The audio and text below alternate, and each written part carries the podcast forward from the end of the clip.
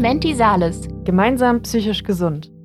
Herzlich willkommen bei Menti Sales, gemeinsam psychisch gesund, die Kooperationssendung von Radio 98.1 e.V. und der Initiative Gemeinsam für psychische Gesundheit. Uns hört ihr 14-tägig sonntags um 20 Uhr. Heute für euch am Mikrofon sind Sarah Stapel und Rike Deborah Kossmann. Genau, und ähm, heute sind wir aber nicht beide alleine hier im Studio, sondern wir haben noch einen Gast bei uns. Und zwar die Marie. Hallo. Hallo Marie und vielen Dank, dass du heute bei uns bist. Ja, ich freue mich sehr, hier zu sein. Wir möchten nämlich heute über Angehörige von Menschen mit psychischen Erkrankungen sprechen. Und ähm, Marie ist eine Angehörige, denn ihr Vater hat eine bipolare Erkrankung. Falls das jetzt ähm, euch auch anspricht, dieses Thema, ähm, wollen wir direkt mal vorschalten, dass es viele Ressourcen dafür gibt, ähm, gerade auch äh, für Angehörige von Menschen mit psychischen Erkrankungen ähm, auf unserer Website psychologie.uni-greifswald.de slash gemeinsam und dann slash Informationen für Angehörige oder ihr klickt euch da durch, haben wir ähm, einige Ressourcen gesammelt und ähm, es gibt da zum Beispiel den Landesverband der Angehörigen und Freunde psychisch kranker e.V. und den Bundesverband der Angehörigen psychisch kranker Menschen e.V. sowie das Argus Angehörige um Suizid e.V. Das ist eine Angehörigenberatung für Suizidtrauernde. Ganz genau. Und ähm, bevor wir vielleicht auch mit dem Interview starten, Deborah hat es ja eben schon kurz gesagt, ähm, unser heutiger Gast, die äh, Marie, ähm, ist ja die Tochter eines Menschen oder eines Vaters in dem Fall mit einer bipolaren Störung. Mhm. Und ähm, wir glauben, am Anfang wäre es vielleicht ganz gut, wenn wir erstmal klären, was eigentlich eine bipolare Störung ist. Ja, und dafür haben wir uns das ICD-11 rausgesucht. Das ist ja das International Classification of Diseases. Nummer 11, äh, also die elfte Ausgabe und das ist ganz neu und äh, da wollen wir uns mal kurz angucken, was wir denn unter einer äh, bipolaren Störung verstehen. Ähm, Marie, es gibt ja zwei Arten von bipolarer Störung. Welche davon hat denn dein Vater? Also mein Vater leidet unter einer Bipolar-Einstörung. Ähm, das bedeutet, dass nicht nur, man, äh, nicht nur hypomane Phasen auftreten, sondern auch manische Phasen. Mhm. Genau. Was, ist, was bedeutet das, hypoman und manisch? Ähm, das ist einfach eine ähm, oder eine Phase, eine Episode, mm, in der es eine Verhaltenssteigerung gibt. Die Menschen sind also unglaublich äh, agitiert. Sie wollen sich mehr bewegen, sind äh, auch generell im Denken ähm, oder ich erzähle ich erzähl das wahrscheinlich erstmal nicht so nach den ganzen Kriterien oder so. Ja, erzähl einfach, was du darunter verstehst. Mhm. Okay. Also während man in einer Depression ja eher ein abgesetztes Verhalten, Motivation und ähm, Antrieb, das kennt man ja eher unter einer Depression und bei einer Manie, ähm, das ist eine Phase der starken Euphorie. Das hört sich erstmal positiv an, das kann aber bis ähm, zum Wahn ähm, führen und ist somit auch eine psychotische Episode, was es zu einer sehr schweren Störung macht. Hm. Ja. Kannst du da vielleicht schon mal, ähm, steigen wir jetzt voll drauf ein, ähm, kannst du da ein Beispiel für geben, wie du das bei deinem Vater vielleicht erlebt hast? Ähm, ja. ich muss kurz überlegen, welches Beispiel ich nehme. Mhm. Ähm, also ich, ich habe ein großes Beispiel. Mein Papa ist halt in einer großen manischen Phase, hat er alles hier aufgegeben und ist nach Island ausgewandert. Wow. Ja, und da hat er dann drei Monate mehr oder weniger gelebt. Oh, wow. Es war auch, ähm, dazu muss man sagen, das war eine außergewöhnlich lange manische Phase. Mhm. Ich weiß nicht, wie lange die im Durchschnitt sind. Eher kürzer, ja. Ja, mhm. aber keine drei Monate. Mhm. Und dann war die, nach diesen drei Monaten, war die manische Phase dann auch vorbei? Genau. Ähm, das haben wir dann ganz gut abpassen können zum Glück und haben ihn einen, Bu ähm, einen Flug zurückgebucht. Mhm. Und da war es dann vorbei und ging dann halt richtig ähm, sehr schnell gekippt in die Depression. Mhm. Und die hat dann auch dementsprechend sehr lange gedauert. Mhm. Ja. Das heißt, ähm, wenn man in so einer manischen Phase ist, dann ist es alles sehr, also ich stelle mir das so ein bisschen vor, ähm, von auch dem, was du erzählst und was ich ja auch so ein bisschen von meinem Hintergrund ähm, aus meinem Studium kenne. Ich stelle mir das vor, dass man sehr aufgeregt ist und ähm, ich habe häufig gelesen, dass es so eine Kreativitätssteigerung mhm. gibt, dass man irgendwie sich ausdrücken möchte, Dinge tun möchte, so ein Handlungsdrang. Und in dem Fall war es anscheinend ein, ein Umzug nach Island. Ja. Ja. Also mhm. das mit der Kreativität auf jeden Fall hat er in Island auch sehr verrückte Dinge gemacht. Ja. Ähm, ich meine, verrückter in keinster Weise ähm, stigmatisierend. Ich kann ja gleich mal ein paar Sachen anteasern, aber ähm, mhm. hat sich zum Beispiel Bongo-Trommeln gekauft und hat dann Straßenmusik gemacht, mhm. was er gut kann. Er war früher Schlagzeuger, oh. aber mhm. ähm, war dann trotzdem eine alternative Weise, den Lebensunterhalt zu verdienen. Mhm. Ähm, ja, und das ist ziemlich, also es hört sich jetzt natürlich irgendwie ein bisschen lustig an, so, ah, ist ausgewandert nach Island, äh, mhm. hat da Bongo-Trommeln gespielt. Letztendlich setzen die Menschen aber ihr Leben in den Sand für eine Illusion eigentlich. Also mhm. dieses, ähm, diese Phase der Euphorie, das fühlt sich so unglaublich toll an. Also ich kann es, äh, ich bin zum Glück nicht betroffen. Mhm. Ähm, ich kann es nur von Beschreibung seinerseits ähm, wiedergeben. Aber es fühlt sich so überzeugend und so echt an. Mhm. Und ja, du hörst auch auf niemanden, der dir irgendwas sagt, was mhm. gegenteilig ist. Ja, und das ist natürlich sehr schade, weil man gönnt natürlich seinen Angehörigen auch, dass es ihnen gut geht und dass sie ein schönes Leben haben. Und mein Papa ist auch totaler Skandinavien-Fan. Ich hätte ihm das sehr gegönnt, dass das eine schöne Reise ist. Mhm. Aber ja. Empfindet er es nicht als schöne Reise? Hat er dir das erzählt? Ähm, naja, also die Folgen, die darauf kamen, waren nicht so schön. Ich glaube, er mhm. träumt immer noch insgeheim auf Island zu wohnen. ähm, ja. Aber ja, daraufhin folgte einfach sehr viel Chaos. Chaos auch wegen der Depression, also ja. der Phase dann. Ähm, ja, also in, es hat sich eher so aufgebaut, dass er als erstes, ähm, ich kann mal ein bisschen die Vorgeschichte dazu erzählen. Das war 2019, da mhm. da habe ich auch schon hier studiert mhm. Und er hat mich gefragt, ob ich mit ihm nach Island fliegen möchte. Oh. Und mein Papa und ich hatten noch nie einen gemeinsamen Urlaub. Ich hatte da total Bock drauf. Auch weil Island ja einfach ein sehr, sehr schönes Land ist. Und habe ich ja gesagt. Gerne mhm. fliege ich mit dir spontan in den Urlaub. Mhm. Seine letzte manische Phase war auch sehr lange her. Ich hatte ehrlich gesagt auch gar nicht mehr so richtig dran gedacht, weil ich ja da auch ein Kind war, als er. Ähm, mhm. Ich wurde da auch in meiner Kindheit sehr von abgeschirmt. Insofern mhm. ich das jetzt nicht so im Kopf, dass das ähm, ja die Idee wegzureisen irgendwie eine verrückte Idee sein könnte oder sowas. Mhm. Ähm, habe ja gesagt und dann haben wir uns vorher nochmal getroffen, bevor wir losgeflogen sind und da hat er mir erzählt, dass er seine Medikamente abgesetzt hat. Mhm. Und das war auch ein Warnsignal, ganz klar, aber Flüge waren gebucht und ich hatte auch nicht die Erfahrung und Expertise, um zu wissen, was ich da machen kann. Und du bist mitgekommen? Mhm, die erste Woche schon. Wow.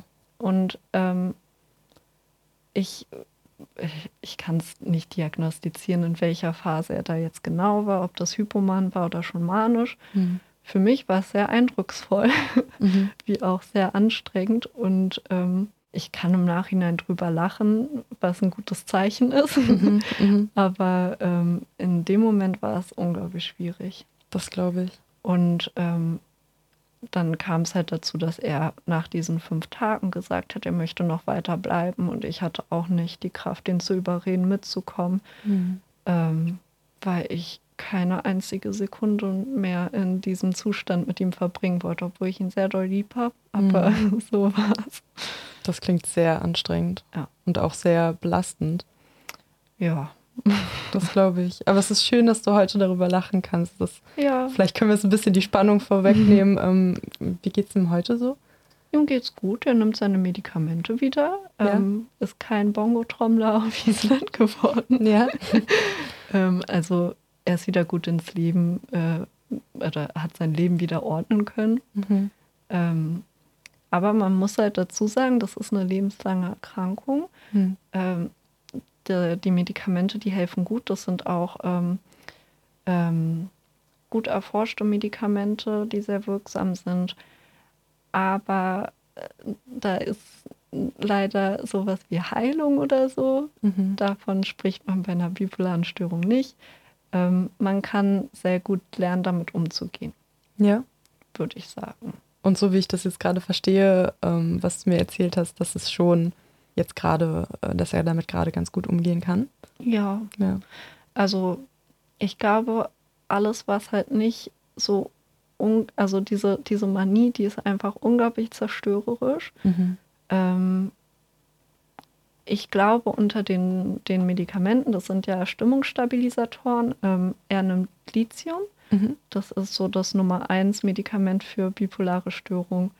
Mhm. Ähm, ich glaube nicht, oder ich, ich kann es jetzt auch nur sagen, wie ich so mitbekommen habe. Ich glaube nicht, dass irgendwie diese Phasen ähm, 100% gedämpft sind. Mhm. Ähm, also ich glaube schon, dass er, ich bekomme es auch, ich meine es mitzubekommen, dass ähm, so kleine Hypomanien da sind, Mhm. in denen er einfach, ähm, ja zum Beispiel erzählt er mir dann, dass er so auf der Arbeit endlich mal was umsetzen möchte, Mhm. ähm, ist aber auch ein kleines Stück gereizter. Mhm. Ähm, ich muss aber sagen, so mittlerweile sage ich ihm das nicht mehr, weil ich es nicht nötig finde, wenn er seine, also wenn er seine Medikamente nicht nehmen würde, dann wäre er auf einem Level, in dem er mir das auch sagen würde. Mhm. Ähm, insofern, ja, also diese, diese Hypomanie, damit kann man umgehen und das ist auch null zerstörerisch.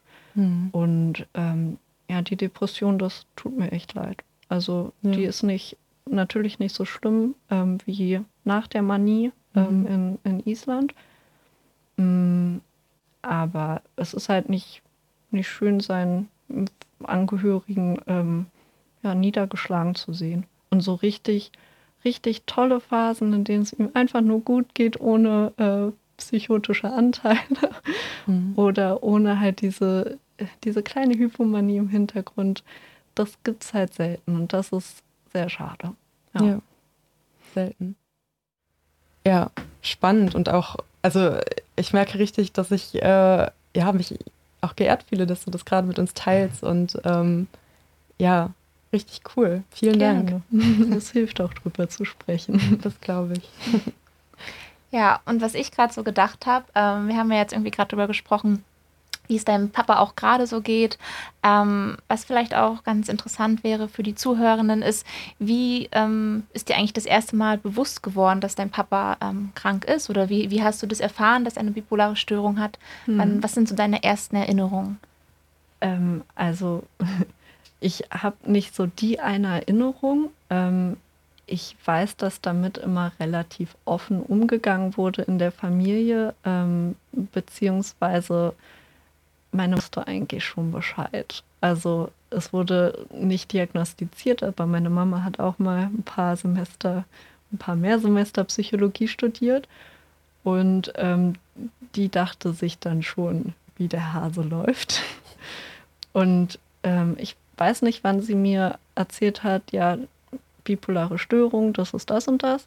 Aber ich weiß auf jeden Fall, dass Mama immer gesagt hat, ja, dein Papa, der ist ein bisschen anders als andere, aber der ist total liebenswert und es war nie irgendwas Schlimmes. Also ich habe ich hab das jetzt nicht in Erinnerung, dass es irgendwie eine ganz schlimme Nachricht für mich war oder so. Ähm, insofern, ich bin irgendwie damit aufgewachsen und habe dann von Jahr zu Jahr immer ein besseres Verständnis davon bekommen, was das überhaupt bedeutet.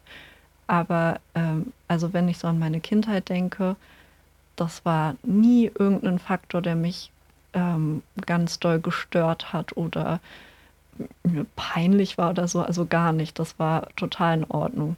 Und also auch die ganze Familie ist da sehr sehr super mit umgegangen und mein Papa hat, also hat mich immer total toll und liebevoll behandelt. Also es war, ähm, da bin ich wahrscheinlich auch einfach privilegiert. Ich kann mir vorstellen, dass es bei anderen Angehörigen nochmal zu viel mehr schwierigeren Situationen kommt.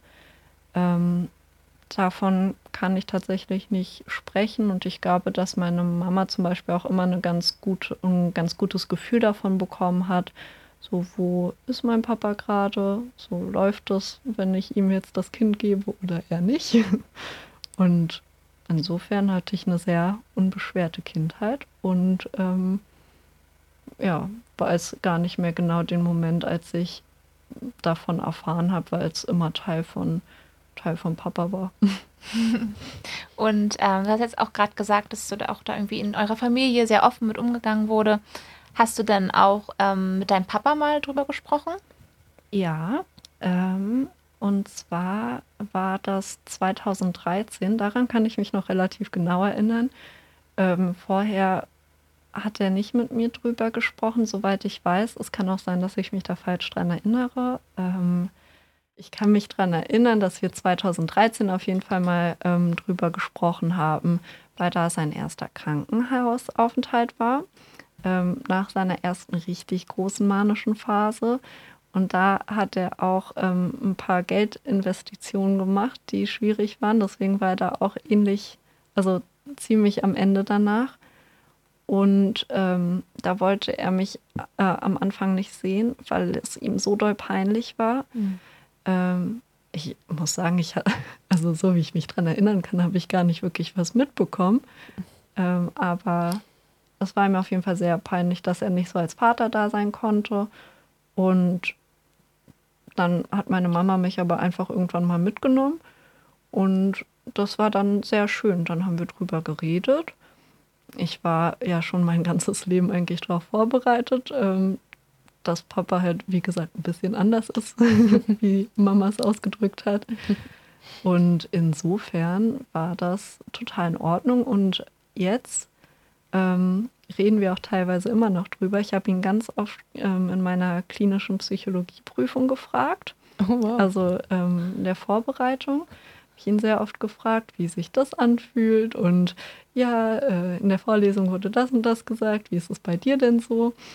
Und da hat er mir auch eigentlich immer relativ ähm, ähm, informativ drauf geantwortet. Also es war, war super eigentlich für die Prüfungsvorbereitung. Jetzt muss ich mal fragen, ähm, war das denn, war, war, das, war das gut? Hat er sich da repräsentiert gefühlt von dem, was du da so gelernt hast? Ja. Cool. Also ähm, ich habe ihn bei den meisten Sachen gefragt, die ich von ihm noch nicht so kannte. Zum mhm. Beispiel ähm, gibt es ja auch gemischte Episoden, mhm. denen man so ein bisschen manisch, aber auch ein bisschen depressiv ist. Mhm. Und nicht nur die eine Sache, das kannte ich von ihm so nicht. Da habe ich ihn gefragt, ob das bei ihm dann auch so wäre ähm, oder ob er das kennt. Ja, und kannte er nicht so richtig. Ähm, er meinte bloß, dass man irgendwann so gegen Ende der Manie auch mit, mitbekommt, dass sich da Unheil anbahnt. Aber mhm. so richtig klar ist es noch nicht. Genau. Spannend. Spannend. Ja. Und ähm, du hast ja schon erzählt, dass du ähm, schon eigentlich, also du hast gesagt, du hast eine glückliche Kindheit mhm. und zwar ist eigentlich gut gelaufen. Also ich verstehe schon so von dem, was du so sagst, dass du denkst, deine Eltern haben das schon richtig gemacht mit deiner Familie. Ähm, Gibt es denn was, was du dir trotzdem gewünscht hättest? Mm, also in meiner Kindheit nicht. In meiner Kindheit war es wirklich gut und ich fand auch super, dass ähm, damit offen umgegangen wurde.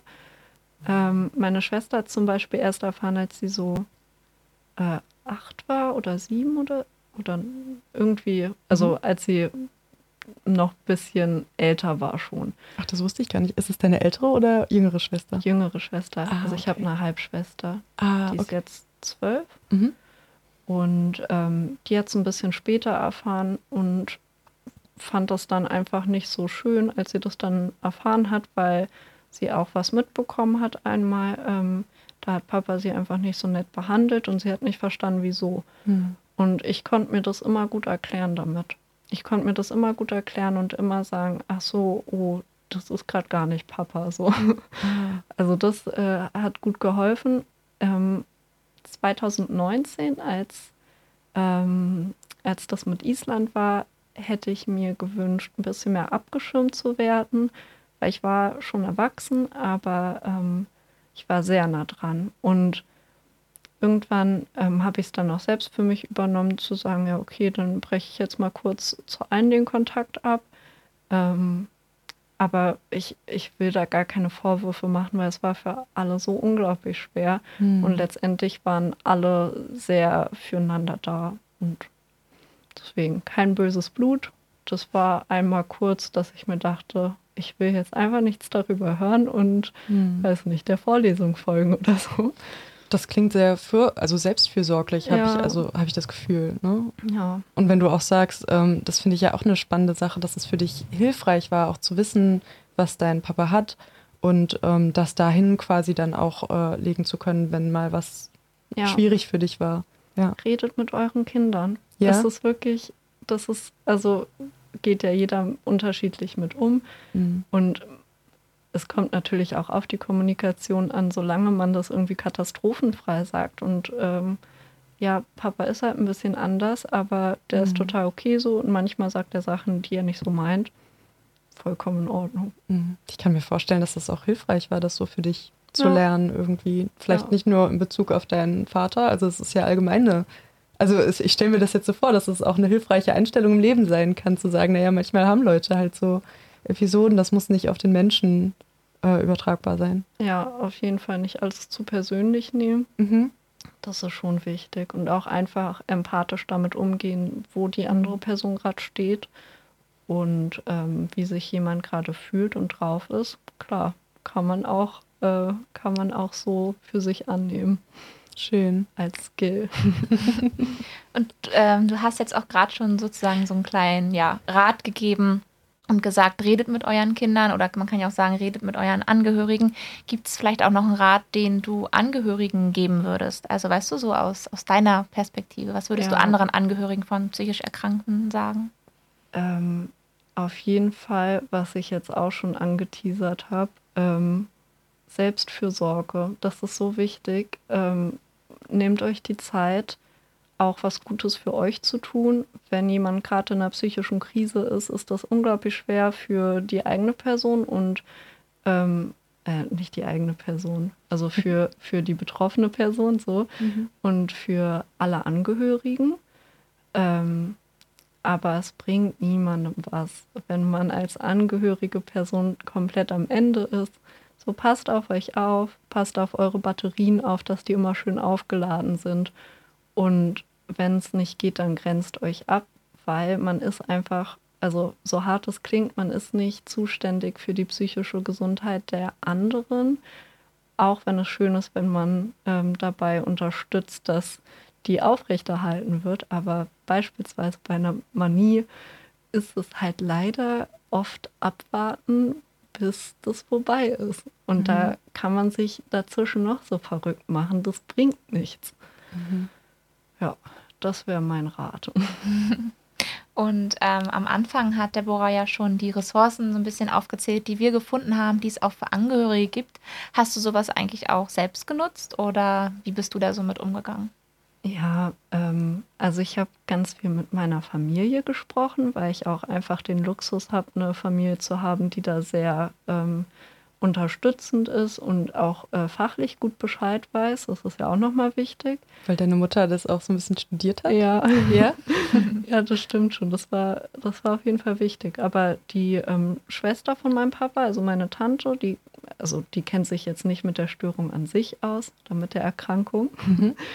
ähm, aber die ist ja auch schon so lange oder kennt meinen Papa ja schon so lange ähm, und kennt dadurch auch die Erkrankung. Also ja, ich äh, hatte da einfach Glück, diese Ressourcen ähm, nutzen zu können. Ich habe zwischendurch überlegt, mich mal bei einer Angehörigengruppe zu melden, aber bei mir war das Problem, dass ich hier vor Ort nicht wirklich was gefunden habe, was halt spezifisch für bipolare Angehörige ist. Mhm. Ähm, und ich muss sagen, ich konnte es mir nicht vorstellen in einer allgemeinen Angehörigengruppe, weil eine Manie einfach nochmal was ganz anderes ist als so viele andere Störungen. Mhm. Ähm, auch einfach, weil man ja nicht auf die Person einreden kann, insofern, dass ja, das ist ja eine Psychose, also eine komplette Verkennung der Realität. Mhm. Ähm, das geht bis zum Größenwahn und da ist es sehr schwierig mit umzugehen als Angehörige. Und da hätte ich mich besser aufgehoben gefühlt in einer ähm, rein bipolaren Angehörigengruppe. Aber ich finde, ähm, es ist generell wichtig, einfach da in sich reinzuhören und zu gucken, was halt wichtig für einen ist. Und mh, es gibt auf jeden Fall auch noch viele andere Gruppen in vielen anderen Städten. Ich weiß, dass es in dem einen Krankenhaus, in dem mein Papa war, auch eine Angehörigengruppe ähm, gab. Wenn ich da gewohnt hätte, dann hätte ich mich wahrscheinlich an die gewandt. Und so mussten halt sich meine Freunde und meine Familie und ihr jetzt sehr viel anhören. das dürfen wir, ja. ja. Mhm. Ähm, wofür ähm, nutzt du das so? Um, also ich habe das jetzt so verstanden und das fand ich irgendwie super eindrücklich. Ich habe richtig Gänsehaut bekommen, als du gesagt hast, irgendwie, ja, man, man muss bei sich bleiben irgendwie und gucken, auch seinen eigenen Abstand zu finden und seine eigenen, du hast gesagt, seine, auf seine eigenen Batterien achten, ja. Ähm, ist, wäre das wahrscheinlich, also äh, weiß ich nicht, ich versuche jetzt ein bisschen daran ja. zu denken. So. Ist das jetzt quasi was ähm, für dich, was du auch in, bei deinen Angehörigen dann findest, ähm, dass du deine Batterien wieder auflädst, dass ihr euch auftauscht, au, austauscht über hm. die Erfahrungen, äh, die ihr, ihr, macht mit deinem Vater? Ähm, kommt sehr drauf an. Mhm. Also in der direkt in der Situation war es ehrlich gesagt eher belastend, weil mhm. ich, wie gesagt, gerade einfach so nichts damit zu tun haben wollte, mal für eine Woche oder sowas einfach mhm. nicht jeden Tag damit konfrontiert zu werden, was er da wieder für neue, ähm, für neue Sachen gerade sich mhm. ausgetan. Mhm.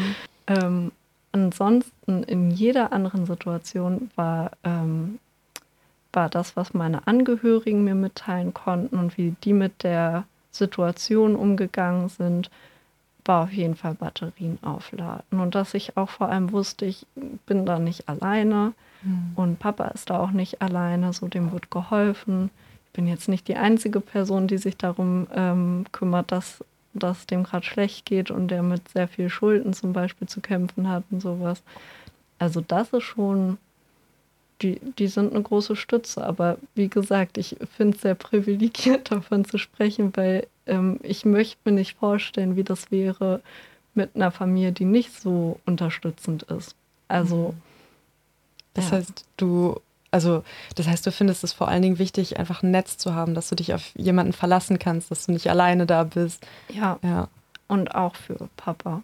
Ja. Also, dass das wirklich sich ein Netz aufbauen, Vielleicht auch noch so ein kleiner Rat, ähm, wenn man schon mal durch äh, so eine manische Phase gegangen ist, mhm. ähm, auch als Familie, ähm, da gibt's, da kann man sich so Schlachtpläne ausarbeiten. Also es gibt sehr gute Früherkennungszeichen ähm, für, für eine Hypomanie oder Manie. Ähm, beispielsweise wenig Schlaf. So Betroffene brauchen unglaublich wenig Schlaf. Die sind nach vier Stunden fit. ähm, und auch wenn diese Psychose natürlich sehr schwer also wenn du einem manischen Menschen sagst, du bist manisch, nee, nee, ich bin genial. Ich habe gerade die tollste Phase meines Lebens. Also das kommt dann nicht so ran. Aber an objektiven Kriterien ähm, können sich die Betroffenen schon irgendwie so eine Checkliste ähm, abarbeiten. Also das gibt es auf jeden Fall. Und dann kann man halt direkt intervenieren und ähm, da dann die ganze Familie auch einschalten oder das ganze Hilfsnetzwerk. Ähm, um halt Schlimmeres einfach vorzubeugen. Und das ist auf jeden Fall, also ein gutes soziales Netzwerk ist super. Und ähm, was macht man dann so? Also ähm, gehst du dann quasi zu deinem Papa hin und sagst, hey, du, du hast nur vier Stunden geschlafen? Also weil du gesagt mhm. hast, dass objektive Kriterien da schon helfen? Ähm, tatsächlich haben wir, ähm, also Papa meinte zu mir einmal, dass wir halt ein bisschen drauf achten können, wenn wir einfach uns sehen oder so. Mhm ähm, dass wir einfach mal so ein paar Kriterien durchsprechen, aber nicht als diagnostisches Gespräch oder so, ja. einfach als normales Tochter-Vater-Gespräch. Ähm, so, wie geht's dir gerade? Ja, genau. Mhm. So, wie läuft die Arbeit, ist auch immer gut, weil wenn man sich so ganz viel in der Arbeit, ähm, also wenn man da ganz viel Verantwortung gerade übernimmt und einfach alles total toll ist, was auf der Arbeit ja eigentlich nie ist. ja, dann, ähm, also es gibt halt so viele kleine Anzeichen. Irgendwann wird man auch ganz schön sensibel darauf. Vielleicht auch ein bisschen übersensibel, aber besser, besser zu früh als zu spät Bescheid sagen. Und mhm. in den frühen Phasen ist das auch noch, kann man da auch noch drüber reden. Also, mhm. ja. Spannend. Ja, und also ich glaube, was ich gerade so gedacht habe, man, man redet ja vielleicht auch immer viel darüber, was es vielleicht auch so für, ja, ich sag mal, negative Seiten oder schwierige Seiten gibt, so an, ähm, ja, wenn, wenn jemand eine psychische Erkrankung hat, aber gibt es vielleicht auch etwas, wo du so sagst, ja, ich weiß nicht, ob man das vielleicht überhaupt so sagen kann, aber da, da bist du auch mal froh drüber oder, also weißt du, wie ich meine? Das ja. hat euch vielleicht auch sogar irgendwas gegeben, was es sonst nicht gegeben hätte. Ich weiß total, was du meinst. Da gibt es viele Sachen. Also ich will natürlich nicht sagen, ich bin dankbar für die Erkrankung von meinem Papa. Ich würde ihm viel mehr ein leichtes Leben wünschen. Ähm, aber für mich war es halt wirklich von Anfang an, also als Kind schon, ähm, einfach ein bisschen auf die Gefühle anderer zu achten, so mich ein bisschen in Leute hineinversetzen.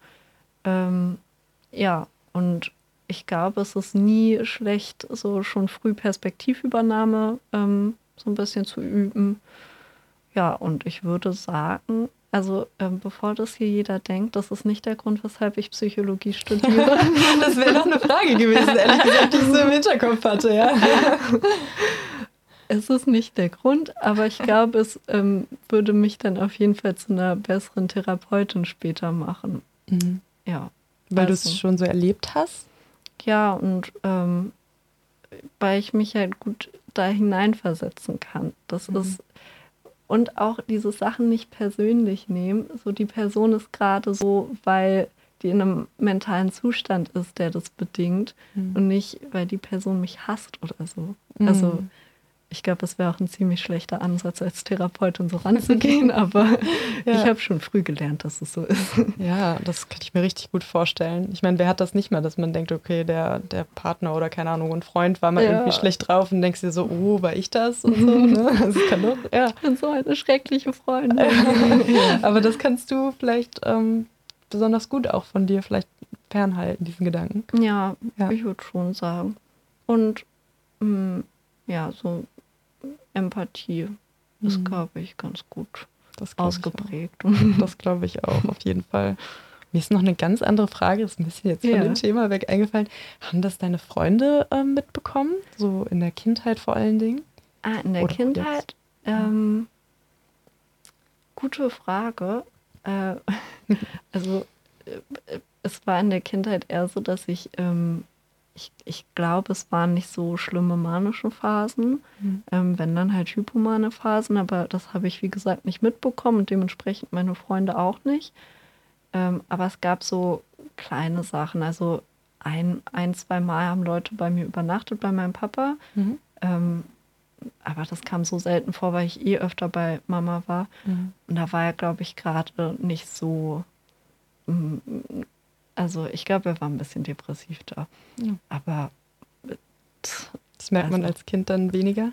Ja, das merkt man als Kind weniger. Ich konnte mich mit meinen Freunden auch immer ganz gut selbst beschäftigen. Also wir haben da niemanden gebraucht, der uns jetzt irgendwie äh, bespaßt oder so. Also ja. das ging. Ich würde sagen, es hat niemand wirklich mitbekommen oder so vielleicht am Rande mitbekommen. Mhm. Ähm, eher dann später, wo ich einfach selbst ähm, drüber geredet habe. Ja. Und wie reagieren Leute so darauf? Ähm, ich hatte immer einen sehr auch unterstützendes, ähm, ähm, ähm einen unterstützenden Freundeskreis. Ähm, also es war nie eine negative Reaktion oder so, gar nicht. Eigentlich ich muss kurz überlegen. Also, ich habe es vielen Leuten auch so am Rande erzählt, weil ich es Quatsch finde, das immer, also da so eine große Sache draus zu machen. Das ist halt einfach, also die Prävalenz von psychischen Erkrankungen ist so unglaublich hoch. So von den Freunden, denen ich das erzählt habe, haben auch wahrscheinlich viele oder ich weiß auch, dass einige davon erkrankte Eltern haben. Jetzt mhm. vielleicht nicht an einer bipolaren Störung, die ist ein bisschen seltener, aber kommt auch mal vor. Und ähm, was war die Frage? Wie die so darauf reagiert haben. Ähm, Achso, ich, äh, ich habe gesagt, dass ich da nicht so ein Hehl draus gemacht habe. Ne? ja, ja, aber ist auch interessant. Genau. Ja. Ähm, dass ich es oft auch am Rande erwähnt habe und dass es dann gar nicht so einer großen Reaktion bedarf hat, bedurft mhm. hat. Ja. ähm, Und mhm. nur während dieser, also 2019, diese richtig extreme Phase, da ging es mir auch langanhaltend echt, das war halt belastend, ist ja klar. Mhm. Und ähm, da habe ich viel mit meinem Freund drüber gesprochen und da habe ich auch gemerkt, okay, ich kann denen hier nicht jeden Tag irgendwie was erzählen, so auch wenn sie nachfragen, ähm, was für einen Rat kann man da geben? Also mhm. eigentlich kein. Das ist, das ist einfach total, eine total blöde Situation. Und da dachte ich mir kurz, okay, vielleicht sollte ich mir einfach mal eine Selbsthilfegruppe ähm, suchen, um darüber zu reden. Und das würde ich auch jedem und jeder raten. Ähm, ich habe es dann irgendwie doch so mit meinen Eltern, also mit meiner Mama dann besprochen und der Familie und das ging dann. Ähm, aber ich irgendwann dachte ich mir, okay, das ist, glaube ich, ein bisschen zu viel gerade für die, weil die einfach nicht weiter wissen, was sie, was sie, wie, wie sie, mh, mm, wie sie mich unterstützen sollen. Was hättest du dir denn gewünscht, quasi von der Freundin, der du das vielleicht erzählst, oder dem Freund? Mhm. Einfach nur zuhören. Mhm und schöne Sachen mit mir machen. Also haben sie letztendlich auch. Also sie mhm. haben alles richtig gemacht. Ich wollte bloß nicht verantwortlich sein für dieses Hilflosigkeitsgefühl bei denen. da warst du schon bei den anderen, okay, alles klar. Mhm. Ja, also. Ja. Auch ein bisschen ablenken? Ja, genau. Ja. Ähm, genau das, damit man nicht einfach die ganze Zeit. Äh, wir haben dann immer geschrieben in der Zeit, als er halt weg war. Mhm. Und ähm, da hat er manchmal so einen Stuss geschrieben. Und da muss man sich von ablenken. Hm. Ja. Das kann ich gut verstehen. Mm, und ähm, also bevor wir jetzt vielleicht auch schon zum Ende langsam kommen von unserem Unter Interview, glaube ich, ähm, geht es vielleicht noch vielen so wie mir. Ich stelle mir jetzt nämlich noch die Frage, wir haben ja ähm, zu Beginn von, von dem ähm, Ereignis von dir gehört, dass dein Papa in Island war und da so eine äh, manische Phase hatte. Wie ist das eigentlich? Du hast es jetzt zwischendurch anklingen lassen, dass er ja wieder hier ist in Deutschland. Wie, wie, wie kam das eigentlich? Wie ist er wieder zurückgekommen und wie war das dann? Ähm, das ist eine gute Frage. ähm, das war wir hatten relativ, ähm, also ich habe zwischendurch aus Selbstschutz manchmal den Kontakt abgebrochen, aber den hat er dann auch selbst, oder er hat teilweise auch den Kontakt abgebrochen. Das war also immer ziemlich ähm, ein Hin und Her. Und wir hatten aber immer zwischendurch mal so Kontakt. Ähm, das war auch für mich wichtig, dass ich da ihn nicht so alleine da lasse in dem, in dem Land, weil mhm. es da ja auch einfach schwierig mit ähm, mit, äh, wie sagt man, Healthcare. Mhm. Also nicht, dass sie schlecht ist, aber ja, ja, mhm. ähm, ja er hat halt, halt keinen An er hat, genau, er hat keinen Anschluss an diese Gesundheitsversorgung, die da mhm. ähm, ja, und deswegen hatten wir halt immer noch Kontakt, ähm, sporadisch und irgendwann meinte er halt einfach oder hat halt angeschnitten, so ja, eigentlich geht es mir gerade gar nicht so gut. Mhm. Und da ging natürlich alle äh, Warnlichter an und dann ging es super schnell. Also ich habe dem schnell einen ähm, Flug gebucht, habe das Geld auch zurückbekommen. Mhm. ähm, das ist ja auch immer eine schwierige Sache in Manin, aber ähm, das mhm. ging dann schon total in Richtung Depression, auch wenn er jetzt noch nicht ganz unten war. Ähm, und dann ist er angekommen. Wir haben ihn vom Flughafen abgeholt. Und dann haben wir auch noch mal darüber geredet. Er, er hat sich total entschuldigt und meinte, kommst du überhaupt klar? Also hm. geldtechnisch war es natürlich auch schwierig. Ähm, und ja, dann ist er erstmal in die Klinik gekommen. Ähm, da enden die meisten manischen Phasen.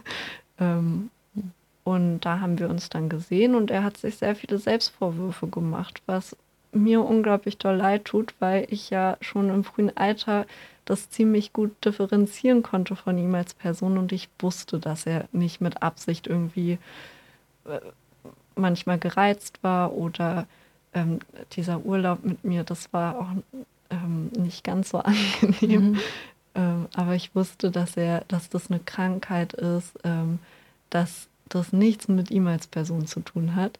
Und das habe ich ihm dann auch so gesagt und da hat er sich auch für bedankt. Das war eigentlich immer sehr, sehr schön und also sehr, sehr schöne, sensible Momente. Und ich glaube, er konnte es dann auch ganz gut annehmen. Hm. Hoffe ich auf jeden Fall. Auch wenn er sich wahrscheinlich immer noch dann Vorwürfe gemacht hat, aber ich glaube, ähm, das ist, glaube ich, auch das Beste, was man als ähm, angehörige Person machen kann. Keine Vorwürfe. So die Betroffenen, die erinnern sich ganz genau, was in der manischen Phase passiert ist. Bloß ist die ganze Euphorie weg und der ganze Größenwahn. Und das, was man da so geäußert hat und wie man sich verhalten hat, das wird einem so peinlich. Mhm. So unglaublich peinlich. Und das Beste, was man machen kann, ist einfach da zu sein, ohne Vorwürfe zu machen. Einfach einen liebenden Beistand. Mhm. Und ähm, das haben wir, glaube ich, gut hinbekommen. Ja, und ähm, ich glaube, das hatte irgend, irgendeine von euch hat das gefragt. Ja, klar, bringt das einen zusammen. Hm. Das bringt einen zusammen. Wow. Dass ihr auch so offen darüber reden könnt, finde ich ähm, Ja, schön irgendwie. Wir können auch gut Witze drüber machen. Ja, macht ihr Witze drüber? ja, er ist sehr humorvoll. Das, äh, ja, oh, Humor ist doch äh, der beste Coping-Mechanismus, oder? Hatten wir das nicht im Studium? Ja, das kann ich mir gut vorstellen, ja. Hm. Dass es ein bisschen Leichtigkeit dann auch da reinbringt. Ja. Ja. Und Hm. also wie gesagt, wenn man da emotional von entfernt ist, ist das teilweise so witzig, was passiert. Also so absurd. Diese, diese Psychose, die bringt dann dazu, unglaublich lustige Sachen zu machen. Auch wenn es natürlich in der Situation sehr dramatisch und schwierig ist. Hm. Mit ein bisschen Abstand kann man drüber lachen. und wenn natürlich alles wieder gut ist. Ja, das kann ich mir vorstellen. Ja, das hattest du ja schon am Anfang angeteasert. Heute ähm, geht es deinem Papa ganz gut und er kann damit umgehen. Ja, ja. aber natürlich immer vorsichtig bleiben. Hm. Wie gesagt, kann immer wieder passieren, wissen wir auch. Ja. Und mit dem Alter werden die äh, Manien auch leider nicht ähm, weniger doll. ja. ja, aber wie gesagt, mit den Medikamenten funktioniert es. Ich glaube, er ähm, will die auch nicht nochmal absetzen. ja. ja, insofern. Aber kommt leider äh, ziemlich oft vor, dass die Leute ähm, diese Medikamente nicht mehr haben wollen. Das sind, Hm. ja, ist auch nicht leicht mit denen. ja. Also es ist einfach, es ist einfach beschissen schwieriges Leben mit einer bipolaren Störung. Kann man nicht schöner ausdrücken. Ja. Das glaube ich. Das glaube ich. Ja, Wahnsinn. Also ich habe wirklich das Gefühl, sehr viel gelernt zu haben und ich bin, ähm, ja, das habe ich jetzt, glaube ich, schon zweimal gesagt. ich will ja auch nicht übertreiben, aber also mache ich auch nicht, weil ähm, also ich, ich fühle mich wirklich geehrt davon, gehört zu haben und ähm, wie, wie schön du das auch irgendwie vermitteln kannst. Vielleicht, keine Ahnung, liegt es auch ein bisschen an dem Studium. Bleibt zu hoffen, dass das vielleicht, keine Ahnung. Ach Quatsch. Nein, ich glaube auch, dass es äh, einfach aus, von dir herauskommt. Ähm, ja, und also ich möchte mich wirklich von Herzen bei dir bedanken, ähm, dass du dich hier so geöffnet hast vor uns, äh, liebe Marie, und dass wir dich hier interviewen durften. Und ähm, ja, Danke fürs Zuhören. es ist wirklich sehr wertvoll. Ja, auf jeden Fall. Ähm, den Worten von Deborah kann ich mich nur anschließen. Es war wirklich, ja, auch, ich glaube, für uns beide sehr wertvoll, dir zuzuhören. Und ähm, ja, ich glaube, was uns jetzt noch zu sagen bleibt, ähm, sind vielleicht noch ein paar. Nein, bevor. Stopp. Bevor ich äh, unsere Abmoderation starte, möchte ich dich doch noch fragen, ob du noch irgendwas sagen möchtest, ob es noch was gibt, was du loswerden möchtest, bevor wir hier ähm, zum Ende kommen. Naja, passt auf euch auf. passt auch auf eure Angehörigen auf, das ist auch wichtig. Aber auch eure mentale Gesundheit ist, ähm, eure mentale Gesundheit sollte für euch Priorität sein. Und auch wenn man den Leuten ganz toll helfen will, man kann leider oder die Möglichkeiten sind beschränkt. Deswegen sollte man lieber bei sich selbst anfangen. Ja. Vielen Dank, das habe ich auf jeden Fall mitgenommen und ich finde, das ist ein total schönes, schöner Schlusssatz. Dann können wir auch zur Abmoderation kommen. Ganz genau. Ja. Und ähm, dann komme ich eigentlich auch schon dazu. Wir möchten euch nämlich noch ganz herzlich zu unserem nächsten Forumsabend einladen. Der findet am 30.08. um 18 Uhr statt. Und zwar wird da Professor Dr. Dr. Andreas Merker einen Impulsvortrag halten zum Thema neue Diagnosen im Trauma- und Belastungsbereich, Implikationen für Betroffene und Behandelnde. Einige von euch kennen ja vielleicht schon unsere Forumsabende. Da ähm, gibt es auch immer die Möglichkeit für Fragen und Diskussionen. Und wir freuen uns auch wieder, dass es in Präsenz stattfinden kann, beziehungsweise hybrid. Also wenn ihr gerne vor Ort dabei sein möchtet, könnt ihr einfach in die äh, Wollweberstraße 1 bis 3 kommen, in den Hörsaal der alten Frauenklinik. Oder ihr nehmt ähm, wie immer über Zoom teil. Da findet ihr den Link auf unserer Homepage ähm, unter dem Reiter Forum für psychische Gesundheit. Und ähm, ja, wir freuen uns, dass es wieder weitergeht mit den Forumsabenden. Es hat jetzt ein bisschen pausiert äh, über den Sommer. Aber ähm, ja, wir denken, der nächste Forumsabend wird sehr spannend werden und freuen uns, wenn wir viele von euch sehen. Ja, ich freue mich auch schon sehr darauf. Außerdem möchte ich ähm, noch eine weitere Einladung aussprechen. Und zwar haben wir immer ein Freiwilligentreffen jeden Monat, am Anfang des Monats. Und das nächste wird auch am Anfang September sein. Und wenn ihr jetzt ähm, zugehört habt und gemerkt habt, wow, ähm, das klingt irgendwie spannend, was wir machen, wenn ihr Lust habt, ähm, vielleicht ähm, mit an den Themen unserer äh, Sendung äh, zu schrauben mit äh, an Projekten. Wir haben eine ganze Bandbreite, die erzähle ich jetzt nicht nochmal, damit auch äh, ich ein bisschen was anteasern kann, aber es ist auf jeden Fall alles sehr, sehr spannend. Ähm, dann ähm, laden wir euch herzlich ein, auch nochmal auf unserer Homepage zu gucken, www.psychologie.uni-greifswald.de slash gemeinsam. Und äh, da kündigen wir auch immer unsere freiwilligen Treffen an und auch alle weiteren Foren. Außerdem wichtig, ähm, wenn ihr noch Fragen zu unserer Sendung habt, äh, zu den Themen, ähm, allem Möglichen vielleicht auch noch nach weiteren Ressourcen sucht, dann könnt ihr uns sehr gerne eine E-Mail schreiben ähm, unter gemeinsam psychisch gesund at uni-greifswald.de. Ganz genau. Und ähm, außerdem könnt ihr uns auch auf Instagram folgen. Da heißen wir gemeinsam psychisch gesund und halten euch da auch immer auf dem Laufenden. Und wenn ihr die heutige Folge verpasst habt oder euch sie gerne nochmal anhören möchtet, könnt ihr das in der Mediathek unter www.radio981.de.